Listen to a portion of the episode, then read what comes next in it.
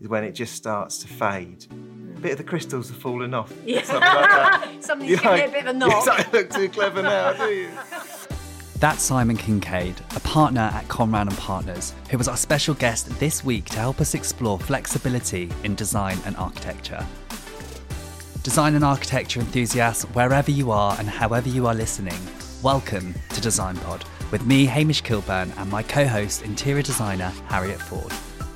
We have a fantastic guest lined up today. We do indeed, Simon yeah, yeah. Kincaid is a partner of Conran and Partners, and I guess this is really inspired by um, the legacy of Conran and Partners, um, and and the legacy that Sir Terence left behind, and it's kind of made me question how that must feel um, in a studio to to have someone so um, well known, Iconic. and iconic, steer it into the eras that it steered itself into, and and now you know having to really sort of deal with that pressure to move forward, mm. but also really challenging misconceptions, I guess, of, of what people think Conran and Partners is mm, about because it's not mm. about luxury. No, it's not. It's not. about quality. But quality, Yeah. exactly. Yeah, Yeah. yeah. yeah. It's So I'd be really interested to hear how Simon, um, how their studio create those environments and those interiors with that with that thought in mind about quality, not necessarily luxury. Absolutely. Let's hear the interview. Yes. This series of Design Pod is sponsored by Minotti London, the UK home of the Italian furniture brand that puts stylish luxury into unmatched comfort. So, Simon, welcome to Design Pod. This episode is all about sensitively challenging conventions in design. So, I think it's probably best if you could just let us know what your journey's been like in design up to this point, because you're now a partner at Conran and Partners. But how did it all start? Mm, well, thanks for having me. It's great to be here. Pleasure. Yeah, very to hospitable see so you. far. Um, good question. Tell you've done this before. but yeah, I do get some. Uh, even coming here, I get some flashbacks. You know, I've been to the, been to the studio before. Um, but it's yeah, it's been a pretty long journey, um, and I feel very proud where I've got to as well. But um, talking to you last week, turns out we went to the same school. We did. Harriet, didn't we? Yeah. So not going to go that far back.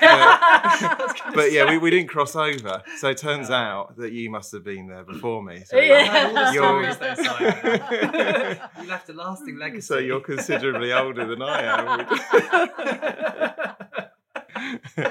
although, although, um, kind of on that note, is I, I, I um, we interviewed some graduates, which we took on two graduates last year. On that note, and I kind of jokingly said to them, um, "So, oh, when you graduated, um, so when I graduated from the same course, you probably weren't even born." Ha ha ha! and they were. And they were like, "Correct." I wasn't." so that's like big advice anyone for interviews. It's like be more polite, you know, just kind of skim over these details. Um, but um, I suppose at school I kind of hid in the art room quite a lot. You know, Ah. I was like, yeah, that was like my side of the brain or my bit that I like doing. So yeah, if I was supposed to be perhaps you know doing science somewhere else, I wouldn't be. I'd be, you know, Yeah. pastels out and um, working on my art, art art art courses. And from then, I did a foundation in art and design, which is basically for people who don't know what they want to do, Mm. but they like doing that stuff. They like hiding in the art room and hanging out with those type of people. Where did you say? do your foundation? uh, uh, Maidstone in Cambridge, Okay. part of, part of KIAD. Um, and from there, because you're a bit open ended, I then kind of found that I liked things that were in three dimensions. So sculpture and kind of maybe making things with your hands or seeing things that are coming to form rather than, say, photography mm. or fine art mm. or mm. illustration, graphics, something like that. So then looking around courses, I then found this course called Interior Architecture, which I thought, well, that sounds great because you know, architecture sounds quite grand, but I don't want to do something for seven years. So looked into this, and it was really was some of the principles of architecture, but on the insides of buildings. So well, that sounds pretty good, and it was quite unusual at the time I was going to say I didn't. uh, When I was looking for courses, I never found one because it was a little bit itself more that. kind Yeah. of interior design, which again could lead lean different ways Mm. because and there still is a little bit of that kind of um, diversity, should we say, Mm. of a little bit kind of more hard edged versus kind of interior decoration, Mm. which anyway. So this was definitely like hard edged side. Um, so I kind of well managed to you know say the right things when I went to interview, so I got got in there, um, and yeah, showed some pretty pictures and smiled, and it worked. um, yeah, and that was um, really fundamental, I think, because the things I learned there, what I learned about detail, materiality, rigor, architectural principles kind of put me in very, very good stead. But it was very creative, um, but also very vocational. Like I think at that time, some you know, someone might have thought that is there a bit of a niche here? Is this a thing like interior architecture, like taking the insides of buildings and journeys and experiences um, very seriously? Like, Maybe they thought that. Um, anyway, I kind of bought into it, did that, and one of the reasons it was very vocational is that the one of the years, the third year, was out in placement. Fantastic. So, soon as you've kind of graduated, you've got a year's industry experience under your belt, which is not only have you actually worked in a studio and seen real life, and you can't take forever on option Z, you, know, you need to get it done, Yeah. you know, and you've got a deadlines, um, is that you're interacting with, with, with your peers, with your clients. And that whole kind of side of it is super valuable. So you've got contacts as well. Mm. Um, so following that, um, managed to pass.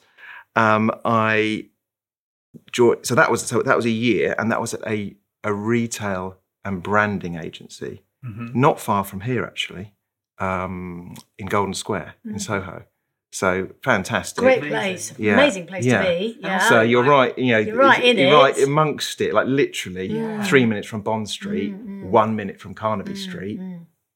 Happy Brilliant. days. And, and Yeah. being a student, I mean, there, we've spoken at length Mm. about this. Like certain things just can't set you up for the real, and nothing can set you up for, for the real life No. scenario hmm. of, of having to juggle client demands and hurdles, and also like Mm. on in a project you're working on at uni, you've got more sort of touch points and more say on things. Whereas in a Mm. studio, you're kind of a small cog in a, in a, in a larger machine. Yeah. And you have to learn that actually it's, it's those things that keep. I think everything sam together. what they call now sandwich courses are, are invaluable actually. Yeah. It just Because those skills of being out, you know, in the real world makes you so much more employable when you do finally go. Well, you appreciate the- Like as well. Mm, I think the the importance of certain things, mm. Whether also it's a bit of a hitting the deadline, Yeah. Um, It's just actually, do you know, it's responding Very, correctly. it's very fundamental. It's actually turning up to work on time. Yeah. It's actually being able to pick up the phone and ask a supplier some sensible questions about some materials that you need to get in for this for samples. And it's just, you know, actually how to conduct yourself in a workplace, which a lot of students have not a clue about. and actually trialing when- whether it's actually this I've is what you had want people to do. come to me who are terrified to pick up the phone. Yeah. And you know, you you've got to do that. Mm, yeah, that's true. You're you have to get it done. You like there's no to get it like, done. oh, There's no kind of like- I chose not to. Yeah. Like, no, you're getting paid to. yeah, yeah, yeah, exactly. So if they've gone through that pain barrier in a placement before they come to you, happy days. Mm, yeah. Mm. You know. And where Yeah. did you go from there? Um, so following following my graduation, I worked with two or three different specialist studios. So I think what was just kind of one step back there. One of the valuable lessons that I learned from working for that retail and branding agency is that they worked on very different type with different types of clients. Mm-hmm. So from boutique to high street. Okay, so you're taking each of those briefs as seriously mm. and the scale of it is flexing quite hard. So you're mm. talking about a small store on Sloane Street through to thousands and thousands of square foot in a department store mm, or mm. something like that, or a high street name. Mm. Mm-hmm. So that's what I think that was super useful in Yeah, that we, we we were about we learned about I learned about brand, the importance of um, brand guidelines, and whether that is for selling a ex, you know very expensive piece of clothing or a mass consumable Tin of beans. they're, the client's taking it as seriously. Yeah, yeah, yeah. They're not- They still, they're- they still yeah. want to sell their product. Yeah. Yeah. So that Yeah. was that was that was super useful. Um, um, so the other with two or three specialist studios. One was working um, more commercial, so big clients, which again was like okay, okay, young kind of you know graduate kind of you could get on do things. Like you're you're creative, aren't you? You know, so I was kind of thrown in the deep end. you must have good ideas. So okay, no okay, pressure. yeah. Um, It's those moments, though, isn't it, where you just have to say yes and Yeah. deal Yeah. with the consequences. Yeah, of course. Yeah, Yeah, exactly. Yeah. great ideas. yeah, and that, that is that idea of like just getting on with it and just putting things down on the table is really valuable as well Yeah. to anyone, probably in any walk of life. Mm. But mm. you know, I certainly look at that when in, in team members. It's like, please, please, like let's just talk about the ideas. It's not might not be right, but it's so good. Just kind of go for it. Um, but that was interesting to see how big blue chip clients worked. Mm. So you're talking big contracts, names that you recognise in the FTSE 100 or something hmm. like Yeah. that. It's like they don't take any prisoners either. If you've agreed to do something, hmm. It's got to get done. Yeah. So that was, that was pretty good. Um, and um, but I, I then worked for. I then then I thought that's great, but I got it wanted to get into things a little bit more bespoke, a little bit more, I suppose, experiential as well, a bit more layered. So I worked for a consultancy that specialised in hospitality design at that point. So mainly uh, restaurants and cafes.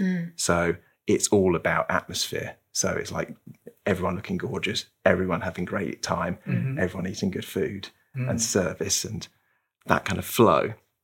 Um, and that was again was that was kind of you know, you know high end restaurants where you, you're talking kind of punchy bills down to high street brands as well that would be chains that roll out. So I saw that idea of um, a restaurateur wanting something completely unique. Like it wants to be different. I've got this idea. They might have kind of found it somewhere. I don't know, particular kind of direction in food or menu. Um, versus someone wanting to roll something out. So it's like, right, let's get it, let's get this as a product Mm. and then apply it to different sites. So again, really different ways of looking at it. But ultimately it's the same It's design, it's isn't the it? same product. Yeah, so, so. I kind, of, I kind of enjoyed that a lot as well. I think you, uh, uh, certainly at that age as well, after you've kind of done a little bit of rolling something out, you're like, oh, I need to move on from this. Whereas, of course, there's evolution. Um, and then I, uh, from then I worked for a studio that specialised in more retail design. So they liked the idea, I suppose, when I joined that studio, that I had this hospitality design because, of course, that layers into it. Yeah, Mm. and inspiration comes from outside. Um, Yeah. and there was a time, mate, you know, it feels like a, you know, a few years ago now, but it was it was it was after that kind of white box idea of retail, but it still was like, why are you different? What's your character Yeah. in this retail environment?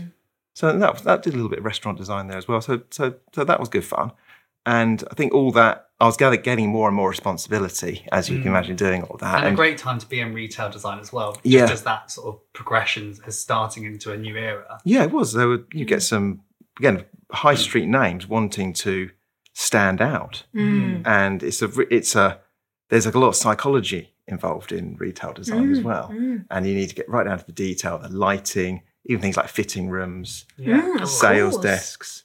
These are all things that people remember. Then it gets into the branding, like the ticketing, the signage, all this kind of The stuff. as time well. when people didn't notice that, and it, now Yeah. people notice that. They're mm. standing Yeah. up in the queue waiting to buy something, and they're looking around, looking at the details. Mm. Yeah, and it all, mm. it all kind of comes through. Ultimately, that's linked through to that idea of the brand image as well. So even at that point, I could see that you can you can make a case for something if it's on brand. Like maybe in the showroom here, we need to have very expensive lacquer doors on that elevation because this is a kind of premium product. Okay, fine, sign it off. You know, so Yeah, that was quite it a good. has its Yeah, place. if it's Yeah, applicable to the brand as well. Um, yeah, so that was um, phew, what was what was I saying there? Yeah, that was from there. Um, I thought, what can I do next? And I was thinking for some, I was looking for something that maybe was a little bit bigger in scale. Yeah. And I think maybe that's just a kind of like a learning curve as well. It's like great. I've been traveling around the UK quite a lot. I've been seeing these clients. My boss is happy for me to kind of get in front of people, mm. do the presentation. Mm. You know, I've got that kind of bit more confidence. Mm. Yeah. So I thought, well, what's next? What's bigger? so uh, the, the position came up at Conran and Partners, which I applied for, like proper old school, like hand delivered. My uh, my kind of like CV, as it were, Excellent. wasn't just like slamming it to an inbox somewhere, hoping. Yeah. It was. Uh, I wanted to make sure we were right. talking with, we, We were, we were talking with Guy Oliver earlier about um, the how to apply for jobs actually these Mm. days. He was saying how lovely a handwritten letter is these days, something you don't receive. Well, and the and the the idea of follow up Mm. as well. Yeah. It's just I think in, an probably in our industry, Yeah. it's like hey, just just checking. Yeah. Did you get that? Mm. You know, I get it quite a lot because I can't do Yeah. have a reputation for occasionally missing an email. you know? so I think that's fine. yeah, know. yeah, Actually, yeah, fine. Yeah, yeah. just Yeah. being prompted. Yeah. It does mean though, Yeah. Simon, I'm never going to stop handing you Yeah. if you don't reply to my emails. Oh, you set up a rule for your one. Straight in the trash. No. Um, but yeah, I think it's, it's and- anyway. That was kind of. I I think we, we. I can- remember meeting the kind of the director there at the time, and it was kind of like, yeah, we kind of get on, but you know, we're, they were thinking about what projects would be a fit, um, and then we kind of followed up, and they offered me a position. That was as a senior designer, and it was for particular projects. I think, to be honest, we used to recruit a little bit like that as well. Is you know, I'm thinking like you know, me then being in that position Mm. is like, oh, there's this project coming up. Uh, What kind of skills do we need? But now we're we're actually a bit more like, are you a fit for the studio? Mm-hmm. Can you come and join? And then we're going to work it out Yeah. because Yeah. it's not it, the time frames don't work like that anymore. Mm. There's not some huge lead-ins and things like that, some ideal Mm. scenario. So I thought that anyway, that's kind of how that played out. And pretty quickly, I was given it's pretty, I think, quite strong responsibility Mm. in design and in client and consultant handling as well. It's like, oh, you know, like maybe my tone or whatever, what I can Mm. actually cor- you know, correspond efficiently Mm. and to the point and where we'd like to take things I, I, get, with with with everyone in the Yes. I, I yeah. get the feeling with Conran though, like once you're once you're in, and you know you're not once you're in, you're in, but that it is all about getting the right fit. More so Mm. in that studio than others, perhaps. Maybe because it's maintaining that you know that that high and that, that legacy that's obviously been there from, from the word go. But there's also a misconception, I think, with Conran, and that's that you will only touch luxury projects. And actually, Mm. considering all of the experience you've had in multiple Mm. sectors, Yeah. it steered you into good stead as to where you are Mm. now to be able to sort of take any project and make a narrative. Yeah, it's, it's, it's, quite a few points in there actually. It's true though, isn't it? I mean, Yeah. you know, once you finally, I mean, you- seem to me to, to have been that sort of person that was quite inquisitive, always looking for the next thing while you were, Mm. you know, succeeding what you were doing at the time. Mm. But you've got to Conran and you've kind of found your people. And I've spoken to other Yeah. people at Conran and they say the same thing because it is about finding the right fit.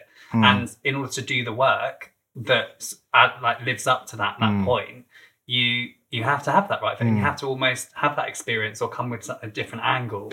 Mm, Well, I think what what happened is I was involved in international projects quite quickly. Mm. So what what what we what we have as a studio is that kind of global exposure and point of view, Mm. which does give you a lot of confidence. So if it's crossing over on different typologies of design, the fact that we may be working on a project in different territories is is really kind of powerful Mm. in that sense. So it does so it does give you that kind of confidence. Um, and yeah, we'll we'll apply our approach to these different typologies or Mm. different projects, what, whatever it is. And it certainly isn't going to be budget driven Mm. because I mean, I mean, talking about kind of legacy, Terence legacy is, is very it's very democratic. You know, good design improves the quality of people's lives. That's what he would say. He wouldn't say expensive design Exactly. or Mm. exclusive design. Mm. It's about good design. Yeah. And the design museum itself is probably, I think, one of his kind of best legacies. It's, it's Mm-hmm. kind of design related. Is that that's what it's saying? It's saying come and learn about design. It might be an everyday object, Mm. might be a very expensive way of tooling for an everyday object. So, but if you're going to make millions of them, um, so I think that that's definitely you know, Yeah. comes comes I think through. quality and expensive are the two words that aren't always they don't need to be paired up together Yeah. and they are sometimes uh, Mm. wrongly paired up together because it isn't about the expensiveness of a, of a of a product of a project actually it's about the value and the quality that's, that's left behind Yeah, I think a, an, another kind of quote or kind of position that Terence would take a lot is like that good design is a is a positive partner for commercial success, Mm. and that's not saying that it has to push everything up to some luxury level. It's just if you've thought about it and it's been was well about to say considered. that's a considered. Yeah. That Yeah. says to me considered design. Yeah. That hmm. doesn't necessarily mean slapping on a load of marble and Swarovski crystals Yeah. onto it. That just means thinking about how the person's going to use it. Mm. I think hmm. where, so. Your point about preconceptions, I think that comes from some of the some of those legacies that Terence left about fine dining restaurants as well. Some of which he set up after kind of you know obviously having a passion for it.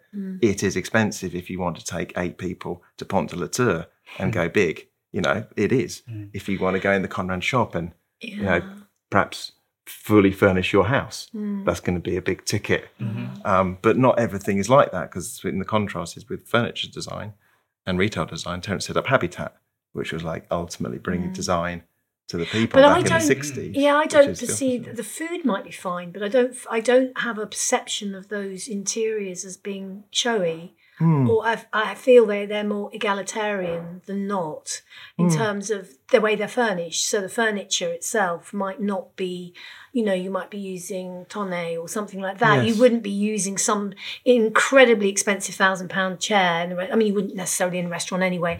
But it's it was about the food experience more than about the way the actual f- restaurants were fitted out. I always get a sense. Yeah, it was. You're, you're right. It's it's there's a classic kind of and style Yes. to those Mm. restaurants at the Mm. time as well, which might not have been on every street corner Mm. for sure, but it wasn't.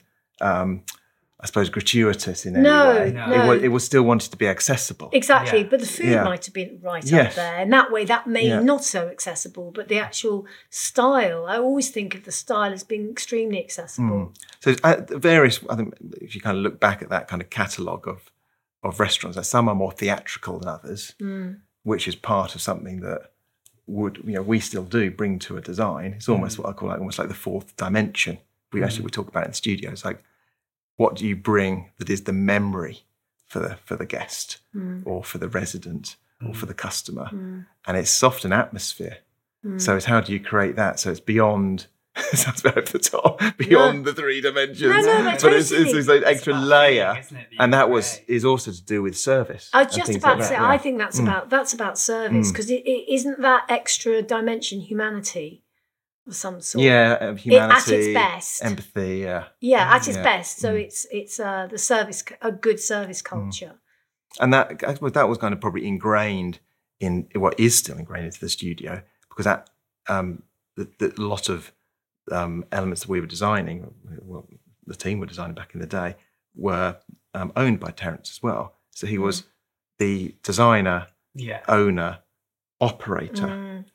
Okay, So you are Total so control. and I, no, I've- been there as well. When you- when you're presenting to someone who absolutely knows what they're talking, like total Mhm. expert, they will pick out Terrifying. the the thing that doesn't work, and it's often to do with how they're going to serve you or how it's going to work From an as a as a machine, as you see, like behind the scenes.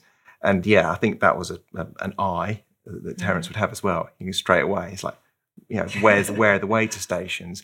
Where's the kitchen mm, pass? Yeah. What's the light, the scene setting going to be on the mm, lighting? Where's the signage? I mean, these could maybe sound basic, but Yeah. it's like I mean, but but fundamental. He's got his eye on every Yeah. single little Yeah. little thing. Yeah. It's, it's those people that, that have the power to change the game, though, Mm. really, because you look at uh, designers and operators. So, for example, Ennismore, as an example, Mm. like they have the power because they are designers, operators, and they are, you know, working Mm. completely Mm. internally to um, put forward ethical um, Mm. initiatives Mm. in order to show the rest of the industry Yeah.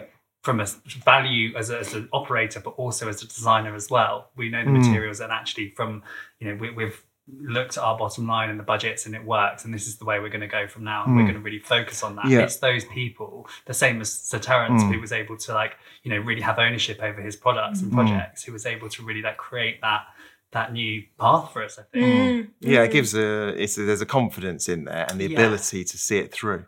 for sure. So yeah, There's no ex- there's no exciting to see it conflict between the two. It's it's a done package, and so Mm. you've got the power to create. Yeah. Really. Yeah, And I think your, your, one of your other points earlier was about kind of the, the differentiation in project as well. So we'll apply particularly our thinking, Mm. which will be a little, which will which hopefully have some kind of timeless qualities. Mm. It's not going to be fashion led, I'd say. So Mm. so we're influenced by context and by narrative, and also we're very very we well we try our best to fix the brief very well early on with clients Mm. as well. So if we can get that, often we're also appointed to write the brief I was just about to say. Wow. as well. Yeah, yeah, so that's help really or to help evolve the brief, Mm. and certainly when we're kind of uh, on early stages on projects, we'll be asking kind of informed questions to think about sharpening up that brief Mhm. so that it can really hopefully Work satisfy yeah, or satisfy really what we think the ambition is. Mm. It's like reading between the lines sometimes. It's like maybe you don't need that, maybe you need this. How about for a month we Mm. work on this? Do you find clients who are quite surprised at the, the kind of questions you're asking them and the detail they're going you're going into the, the routes you're the pathways you're taking them because I've found sometimes they're a bit resistant to it because they're cha- they feel like they you're challenging their brief but their brief is inadequate for your needs. Mm. And therefore, you need to expand it because there's all sorts of things that need to be taken into consideration that they haven't Mm. thought of. And yet, they actually find that quite difficult to answer because they haven't actually formulated it in their own heads. Mm. Yeah, you're you're right. There's there's a, a, a skill and an art, I think, about not overcomplicating it Mm, for the client. Like if you were come to come in with that attitude and make it sound like you're complicating it for Mm. them, it's gonna kind of it's not gonna end well. no. You want to come in and simplify it. So Yeah. that would be the aim. still crystallize what they're after. Mm. So late, so once you then start taking it to concept stage, you actually are getting you're hitting nails on heads Mm. rather than missing the mark. Mhm. Mm. Yeah. But the, the the beauty of it is that if you can get that right, get that signed off, so you've got this concept vision, this brief, everyone's excited, everyone's on the kind of looking at looking the same way, is you can then refer back to it, and it becomes then objective rather than subjective. Mm. So you're then saying, does that respond correctly to the brief and the vision we agreed? Mm. Yes or no? Mm. Hopefully. Yes. and if no, then why not? And Yeah. if yes, down then that so. journey. Um, and rather than it being subjective in that we didn't really write that down, I thought we said this. yeah. I like green today. Mhm. I want to have it all all on one level. No, I want it on two levels. So it kind of, I think I think that just helps enormously Big time. Mm. in get, getting the job done as Mm. well. Really. Oh, totally. And if you want to change it along the way, That's which quite a lot of our clients do, Yeah. that's Yeah. great. Yeah. We'll just have a version B of it and kind of say, great, well, why? And Mm. let's make sure, because often it's for a sensible reason. Mhm, Something mhm. has changed. Mhm. Yeah. And it's, don't be shy about that. That's the Mm. worst thing you do is like plow on Yeah, without yeah, for sure. acknowledging Yeah, that. yeah, Um, and yeah, different clients handle that in different ways. Mm. And we're working with um, kind of what I call big businesses, like established um, um, companies who are looking for kind of specialist consultancy, through to independent, more boutique kind of um, owners and operators as well. And they both have their ways of working. And challenges and opportunities. Yeah, exactly. Mm. They, they both they both do, and you ha- you ha- I, I suppose what I've learned as well is about how to maximise those opportunities and how to work with And the all of questions to ask in order to work well. out where Yeah. the client's going. because they can be quite double edged. Like with the independent owner, Mm. you might step up to that situation and think like, uh oh, this is difficult. It's down to like one person's decision. What mood are they in that day? Um, What have Mm. they seen before? Um, what, what what what's going to happen? Like it could it can be like it can be like a bit of a Yeah, kind of be like, what do they? Yeah. What magazine do they read over the weekend? Yeah, who did they talk to? I've heard Yeah. that before. It's like someone said, Oh, uh, My friend who's got a cafe down the road thinks da da da da da da. Yeah. And so these, these other opinions can layer in. Mm. Um, but on the other hand, is when it is an individual and you can you've you've got their eye and you've you've got their ear and you've you've learnt what they're looking for and you're on the same page, like you're super collaborative, Mm. it can be the smoothest journey Yeah. because it's very casual, it's very natural. You're like a trusted advisor, Mm, mm. and we have a I lot can of imagine as well. You have a lot of repeat business as well. You have your clients who stay, you know, loyal clients for a Mm. long time, so that you you constantly then know what they're looking for, and you can almost give them that before they know. Yeah, that which is which is really valuable for them Mm. because you're saving time and you're saving building that relationship because it's already there. Mm. So straight away you're into the good You're questions. in. Mm. You're in. You're in. You're into pushing it further.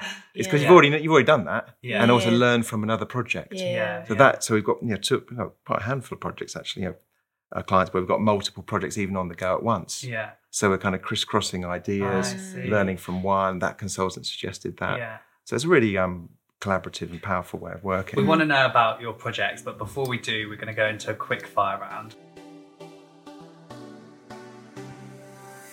So, my first question to you is um, which interior design trend do you hope never returns? this could be a long list, couldn't it? Couldn't it? You have to Um, it down though. okay, I think something that fire. is a, a bugbear is this idea of blinging things up, like this idea of gilding the lily. Mm. And there was a bit of a craze of like dipping things in crystal almost. Yeah. and I think that is just it's just so shallow mm. Yeah. and fake that I just that I just that really gets that gets mm. me. Get, get, that's just like got to go in, you know, room 101 that has especially with the best the, the, the worst bit about it, or maybe the mm. bit that gets gives us satisfaction in critiquing it, is when it just starts to fade. Mm. Bit of the crystals have fallen off. Yeah. Something like that. Something's You're giving like, it a bit of a knock. You don't look too clever now, do you? Which is just about. It's not about the. It's not about the quality of material. No, it's which I think we. You know, I, I certainly like to think that you can kind of scratch it a bit deeper, Mm. and it's going. to It's going to last. Yeah, not, and not everything has change. to, but that's yeah. just the worst case. Yeah. It's Of not like pat- the- that's not The, the thinnest Yeah. veneer, as it were. doesn't wear Yeah, so veneering over things like that, yeah, painting yeah. over the cracks. so yeah, that that, that probably. but yeah, there's a long a list. answer. Yeah, my, my other one was going to be um, color changing lighting Oh, Oh. as well. oh. yes, no, I Yeah. totally agree with you in that one. Yeah, I in think the we all, we all we all know we all know that one. But, but yeah, that makes us Harry. makes me cringe. So mine is um, back to fundamentals: pencil or mouse. Um, pencil. Yeah. In fact, I got it's a it's a good one. I've got these um, oh, these these pencils. I think called Blackbird or something like that. But they're these really well made pencils, and I've got them white, Mm. and then I've got the Apple pencil in white as well. So it's like analog and digital. Oh, I Yeah. tried the, um, But I do use the analog more often. okay. I tried Yeah. the digital pencil the other day. My friend's Mm. a tattooist, and Mm. she came round, and I was literally just playing around with her iPad, and Mm. it was, it's fascinating, really like mind blowing to me. I'm the worst artist in the world, the worst, but it's so realistic. So we're just talking about the styluses, the regular stylus, or is this a new, the, a the new pen thing? Yeah, can yeah. So on the Apple, so and it, it it's um it um uh, monitors how hard you're pressing down. Yeah. It can give you a Oh, okay. really yeah, Okay. so it's almost like a spray on a on a, an aerosol. Okay. If you push okay. harder. Okay. But yeah, that, that's it. The, the uh, Blackwing so pencils. Okay. So they look like the white They- stylus. Yeah. They look cool. Yeah, That's so- very cool. So I think Excellent. that's, I just kind I of think use that a little absolutely bit love more. that. Yeah. mainly mainly because I'm not actually I, I'm not on the tools on CAD Mm. actually as much anymore. So it is about just hopefully sketching something out rather than Yeah. working it out accurately. Yeah. Leave that to someone else. Um, what's the one item you can't travel without, Cool, that is a good question. Other than your passport? Yeah, other than your passport. Hmm. That's a good question. Having said that about like notebook and pencil, I think the item I'm probably wanting to pack first is the iPad and charger as well, Yeah, because it's such a powerful device. Mm, yeah. From as soon as you get in so the cab, when- as soon as when you get on the use it. plane, mm, Yeah, it's just got everything there. mm. yeah, So whether it's zooming back to home or writing an email or Mm. getting on with some work as Mm. well. So Mm. prob- probably, other than you know swimming trunks. Just have. Final question, more personal: hummus or guacamole? oh, guacamole! Yes. Yeah, it's linked to a more spicier evening, I think. Guacamole. we'll leave that one there. Yeah, So tell us a bit more about some of the projects you're working on now that you can tell us about, because so many designers these days have so many NDAs to every contract. Mm. What can you tell us? Um, well, I think there is a, a healthy balance there between those kind of bigger projects. I'm talking about like the, the bigger projects with clients. Is Mm. those larger clients? I actually enjoy the fact that you have to go through steps to get things signed off. If we talked about the individual, it actually is really disciplined Mm. in like get this step signed, get this step signed. Once it's signed off, it's often like no, no, no, that was signed off. Get on with it. Yeah. so I kind of quite like that Yeah. that side of things. Um, and I think referring back to the idea of context as well, we've worked, we've got um, two Park Hyatt projects that are on the drawing board. Well, the one in Auckland opened opened last year, one in Jakarta is opening this year. But they're similar brief, Mm. So similar. It's the same brand, but they're in completely different contexts Mm. as well. So it's applying our approach, but with these different locales involved. So you get these different outputs as well. So we're working on um, the kind of bra- branded hotels like that, which are you know, super projects to work on because Can you tell us the the design um, look and feel of both and how they how they differ without giving away too much? I don't want to Um, get in trouble, Simon. I think it's a bit. Give it I think it's a. I think emails it's a bit too layered. That to be fair with you, Yeah, I think we'd we'd talk you through like a narrative, which doesn't have to, you know, which wouldn't take too long. yeah, But it's about it having a sense of place. yeah. as well. So it might be to do with a color palette, material palette, Mm. details, craftsmen we work with, Mm. others we collaborate with. Um, and working on a, a new hotel in, in Poland with, with our client Puro, who we worked on a project in Kazimierz and Krakow about, about four years ago now. We're working on a new site with them, which is a 380 bedroom hotel, Mm. loads of amenity. That's fantastic. Um, and that's in Wrocław, as which I've learned Yeah. to pronounce accurately.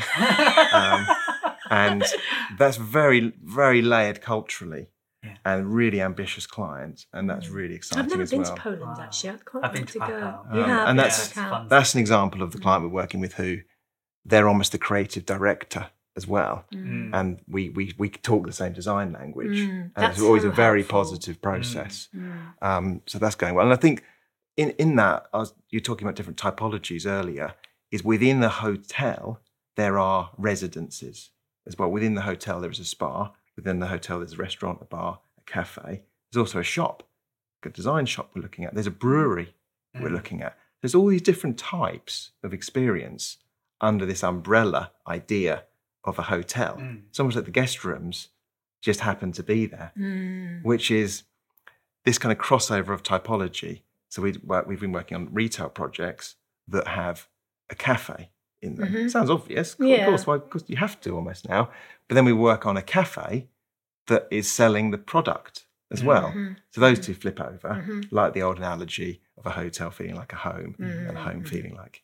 So it's what we're also working on now is um, a few projects which are it's we call build to rent. It's not the kind of most kind of snappy of title, but it's kind of multi-tenant um, rental properties. So some of those may have hundreds of apartments as a collective that you're renting rather than buying, Mm.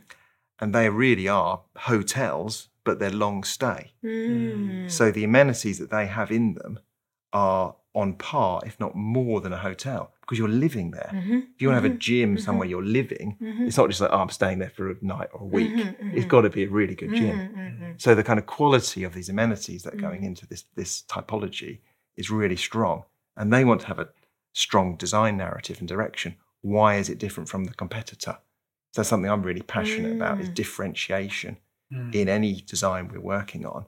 Is yes, you can study precedent. Yes, you can get inspiration from what's happened before, but why are you different? Mhm. And that's what I think is quite interesting about these typologies is actually where you're living and staying in hotel rooms or residential. I'd like it to be different, Mm, but mm. what's the lobby like? What's the lift lobby like? What's the amenity spaces like? Mm. The cinema, the gym. Why is it of that place? Mm. And why is it different to um, another apartment you might rent or Mm. buy or hotel you might take? Which you're, you're seeing all the time, Hamish. Every Yeah. hotel you're going to, you, you're probably thinking, like, what what am I taking as the memory?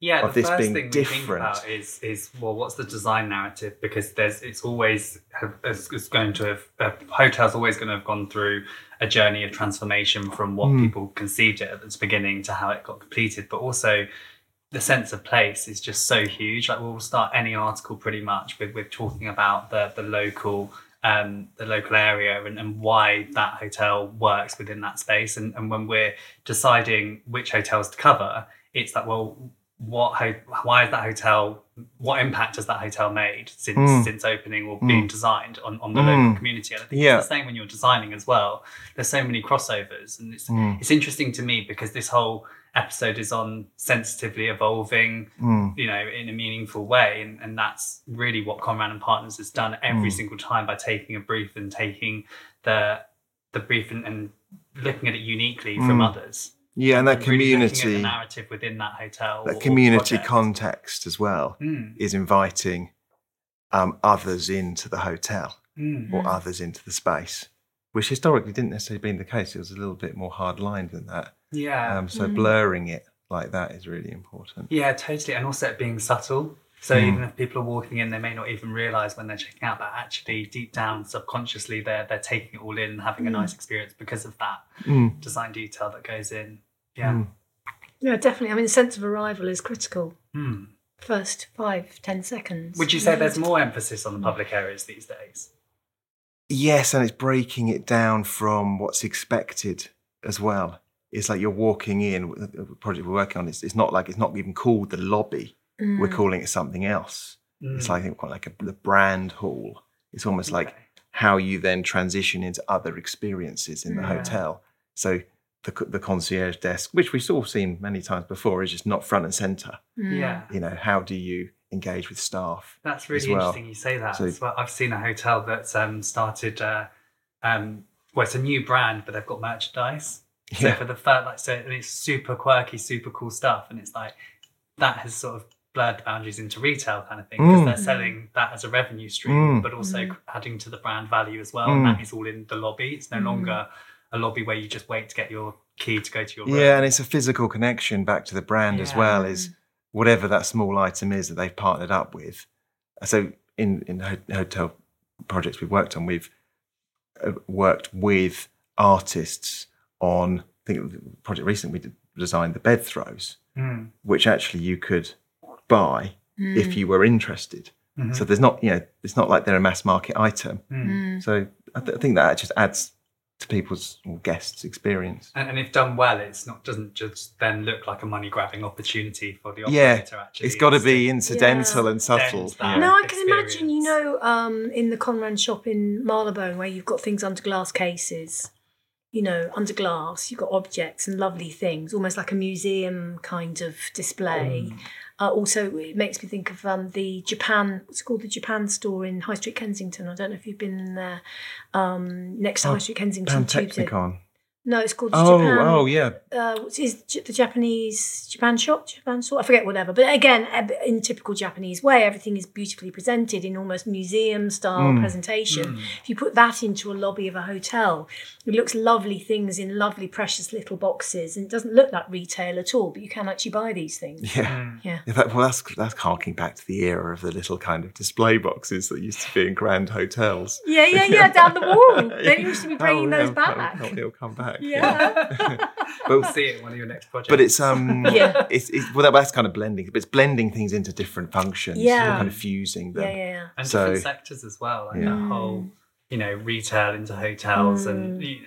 F and B into retail. It's all it's all blowing into one, Mm. which is interesting because actually I think that's where the inspiration comes from. Mm. So what what we found is when we've got those different blends going on on the drawing board, we're, we're talking about you know we talked about the hotels, residential, retail, Mm. um, F and B. The Kind of it's all, and when they're actually different versions of each other as well, and they're all crossing over, and they're all on the same drawing board, as in all in our same studio, which isn't that big a studio, but they're all kind of cross fertilizing and blending as well. So hopefully it can take it to the next step Yeah. which if we really want to link it back about you know, about some you know, Terence and some of those trailblazing um, um, commercial kind of moves he made, that would be lovely that we're layering that in to our clients and how they're evolving as, as brands and experiences. as well, Yeah. without really Yeah. thinking too hard about Mm. it. Yeah, Mm. even saying it out loud is something that just kind of seems to just happen. Yeah. But yeah, but yeah, we are. That's just Yeah, that's just an happening. output. yeah, Yeah, yeah, It's which is the best of- way to yeah. evolve, really, Mm. sensitively as Mm. well. the How big is your studio?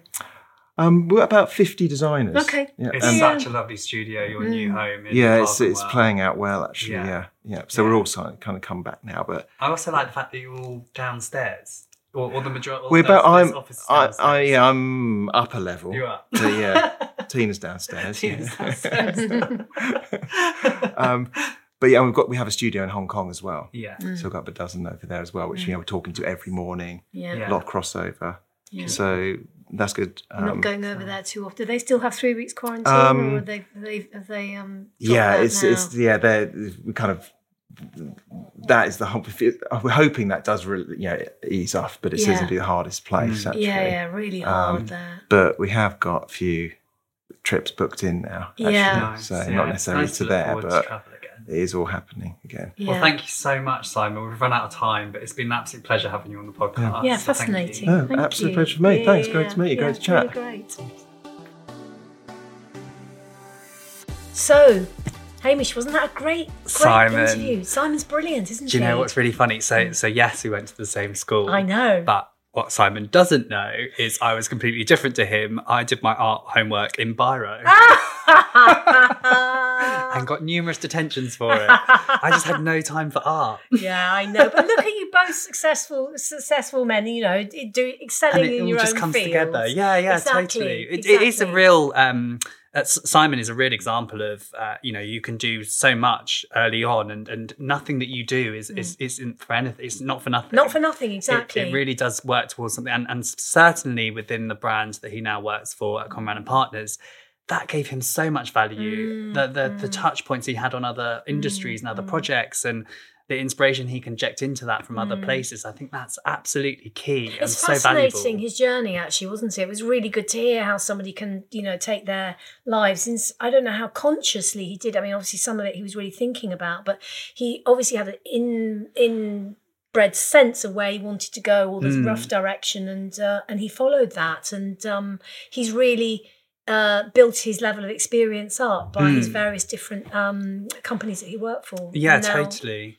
I think also like this this episode was was more about um sensitively evolving and retaining Mm. a legacy and and actually we've kind of covered that without really having to cover it because Yeah. it's so effortless Mm. that that evolution and that that um the the way in which Simon and his team work Mm. it's so um, formulaic in the sense of you know we have to understand the narrative but so unique for each project it's, it's actually Mm. Yeah. really beautiful to see But it's great, yes, because because you get a real sense of the values of the business and the values, Terence Conran's values, being carried on with relatively effortlessly, with because because they are just about quality and about serving well, Hmm. and that sense just follows through through really comfortably. And I can't wait to see what those Park Hyatt hotels look like and actually how different they, they Mm. Yeah, feel. Auckland to Jakarta. Mm, Yes, It'd be interesting to get a journalist to review them at the same Yeah. time. Can I carry your bags? yes, come with me, let's do it.